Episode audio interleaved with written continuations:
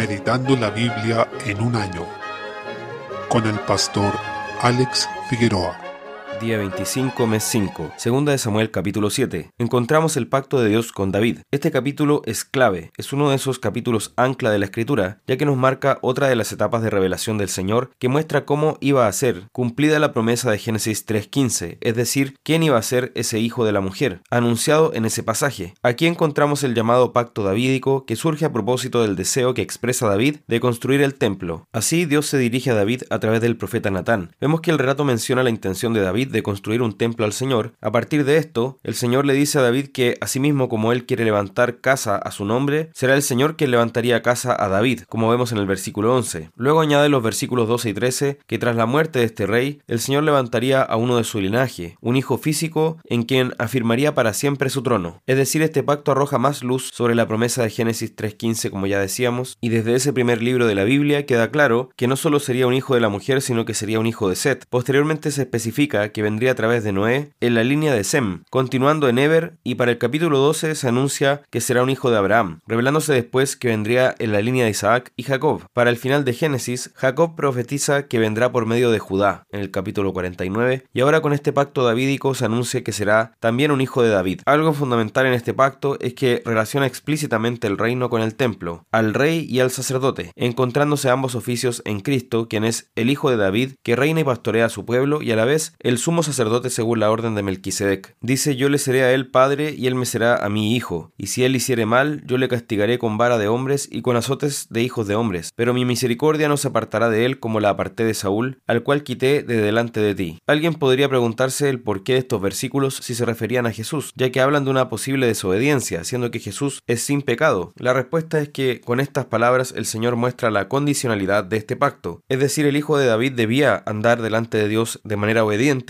tal y como lo hizo Jesús, quien al cumplir de manera perfecta el pacto ganó el derecho de reinar como el hijo de David, es decir, como el Mesías, y por eso la escritura de aquí en más se identifica al Mesías con el hijo de David. Es un título que se le asigna a él porque desde este pacto queda claro que el Mesías, que en griego es Cristo y en español es ungido, aquel que va a reinar para siempre, sería hijo físico de este monarca. Esta condicionalidad tiene otro efecto práctico y es que desde otro punto relaciona directamente el estado espiritual de Israel con la obediencia o desobediencia del rey. De este modo, el rey impío traía ruina y apostasía a toda la nación, mientras que el rey que hacía lo bueno delante de Dios traía paz, prosperidad y restauraba la verdadera adoración. De lo relatado en los libros de Reyes y Crónicas, queda de manifiesto que ningún rey humano pudo cumplir de manera perfecta la obediencia debida a la ley y a este pacto, lo que causó la ruina y el exilio de la nación, al punto que nunca más fue restablecida la monarquía luego del exilio babilónico. Esto permaneció así hasta que llegó el momento de la encarnación de Jesús, quien vino a asumir el reino como hijo de David. Desde el versículo 18, dado lo anterior, la respuesta de David ante lo expuesto es de alabanza, en la que engrandece al Señor y reconoce cómo Él ha hecho de su pueblo algo único. Aquí es importante señalar que no se está hablando de Israel en un sentido carnal o étnico, sino en el sentido espiritual, porque finalmente el Señor reinará sobre el Israel espiritual, que es la iglesia, que no es un reemplazo del Israel físico. El Israel de Dios corresponde a aquellos que han sido circuncidados en su interior, como lo explica Pablo en Romanos capítulo 2 y también en Colosenses 2.11. Este último texto dice que en él también fuisteis circuncidados con circuncisión no hecha a mano, al echar de vosotros el cuerpo pecaminoso carnal en la circuncisión de Cristo. Es decir, se refiere a la regeneración por medio del Espíritu Santo que permite que una persona pase de muerte a vida. Ese Israel espiritual, el Israel de Dios, compuesto por judíos y gentiles que han creído en el Evangelio, es el que permanecerá para siempre. Por supuesto, tal como ocurre con Abraham y con el resto de los patriarcas con los cuales Dios estableció pactos, existe un cumplimiento inmediato, que en el caso de Abraham se dio en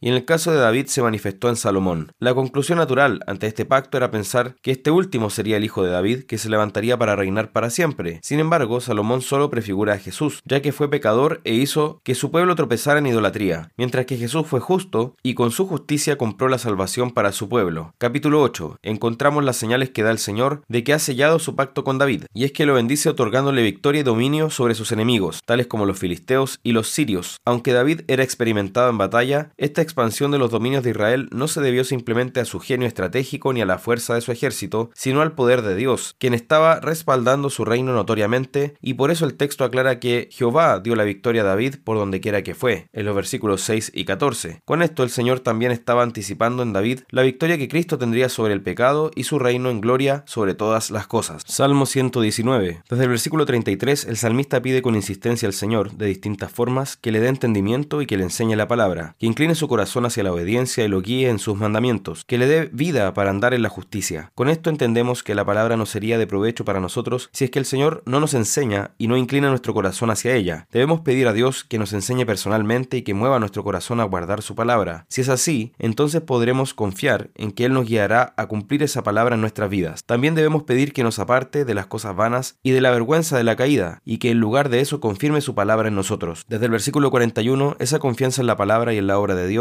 nos permite buscar sus mandamientos y andar en ellos. Es importante destacar que los mandamientos no tienen que ser vistos como una carga ni como una cárcel. Notemos que dice en el versículo 45, y andaré en libertad, porque busqué tus mandamientos. Es decir, todo lo contrario a lo que se suele pensar sobre la ley de Dios, que se entiende como algo que nos restringe o que nos reprime, pero en lugar de eso, es lo que nos permite tener libertad a través de la obra del Espíritu Santo. Por eso, los mandamientos son para que nos regocijemos en ellos, para que meditemos en ellos y los amemos. Deben estar siempre en nuestra boca, para nuestra propia edificación y para dar testimonio de ellos incluso ante los reyes. Por tanto, no debemos avergonzarnos de la palabra de Dios, sino buscarla de todo corazón y poner toda nuestra confianza en ella. Proverbios capítulo 15, versículo 33. Destacan dos términos. En primer lugar, la sabiduría, la cual siempre va relacionada con la obediencia, por tanto se vincula con la palabra de Dios y con el temor a su nombre, de modo que nadie puede ser sabio sin el temor del Señor, como dice Proverbios 1.7. Y el primer paso para ser sabio es esa reverencia debida a Dios. Por otra parte, destaca la humildad, como algo que debe estar presente en una persona para que reciba honra de parte de Dios. Es decir, solo aquellos que son humildes serán honrados por el Señor, porque el que se humilla será exaltado, pero el que se exalta será humillado según enseñó nuestro Señor Jesucristo en Mateo 23.12. Juan capítulo 14. Desde el versículo 15 se promete el Espíritu Santo. En este relato de Juan vemos cómo el Señor Jesús se refiere de manera muy específica sobre aquel al que llama consolador o paracletos en el griego, que puede significar ayudador o aquel que conforta. La palabra consolador es más popular porque es la que ocupa la versión Reina Valera, por lo que ha quedado de alguna manera plasmada, pero podríamos decir que hay conceptos que abarcan con mayor esfuerzo o amplitud la obra del Espíritu prometido, que se describe en esa palabra griega en el lenguaje original que significa, como ya mencionamos anteriormente, ayudador o el que conforta. En esta porción vemos que también se le llama Espíritu de verdad, el cual viene de parte del Padre a petición de Jesús hacia su pueblo. El Espíritu Santo es prometido como aquel que se quedaría con los discípulos. De esto se desprende algo fundamental, y es que el Señor Jesús enseñó a sus discípulos que luego de su ascenso al Padre, ellos no quedarían huérfanos ni abandonados, algo que nos cuesta entender como creyentes porque en ocasiones pensamos que si Jesús estuviera con nosotros, podríamos de alguna manera tener más fuerzas para vivir la vida cristiana, o podríamos vivir más motivados, pero lo que está diciendo este pasaje es que no tenemos a un Jesús de menor calidad, ni nos quedamos desprovistos de herramientas en comparación con los discípulos que sí compartieron con Jesús físicamente. Todo lo contrario, está diciendo que ese Espíritu estará con nosotros para siempre, por tanto, esa debe ser nuestra esperanza y debemos valorarla,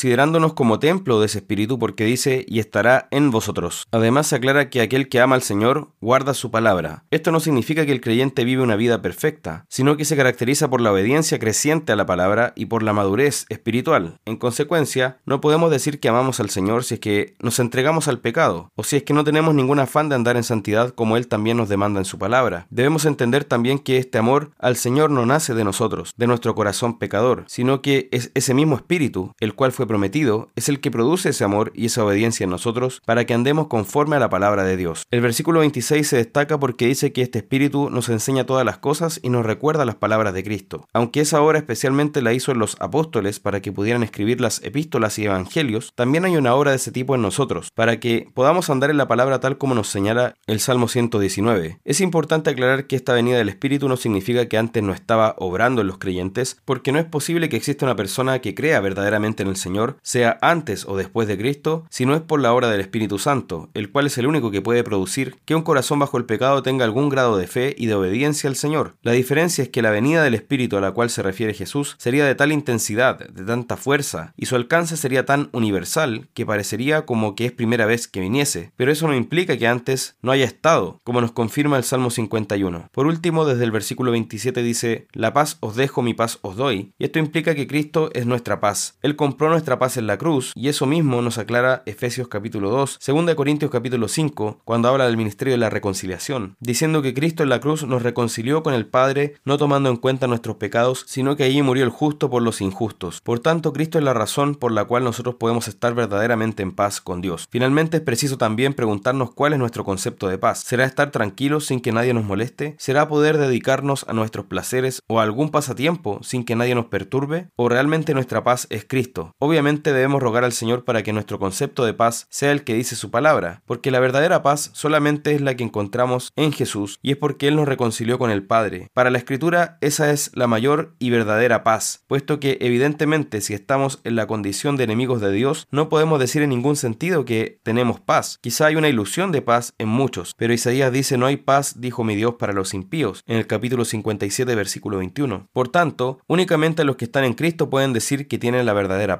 paz. Demos gracias a Dios porque nos proveyó este precioso Salvador para que en Él pudiéramos reconciliarnos con el Padre, del cual fuimos separados a causa de nuestro pecado, pero en Cristo, por su pura gracia, fuimos reconciliados.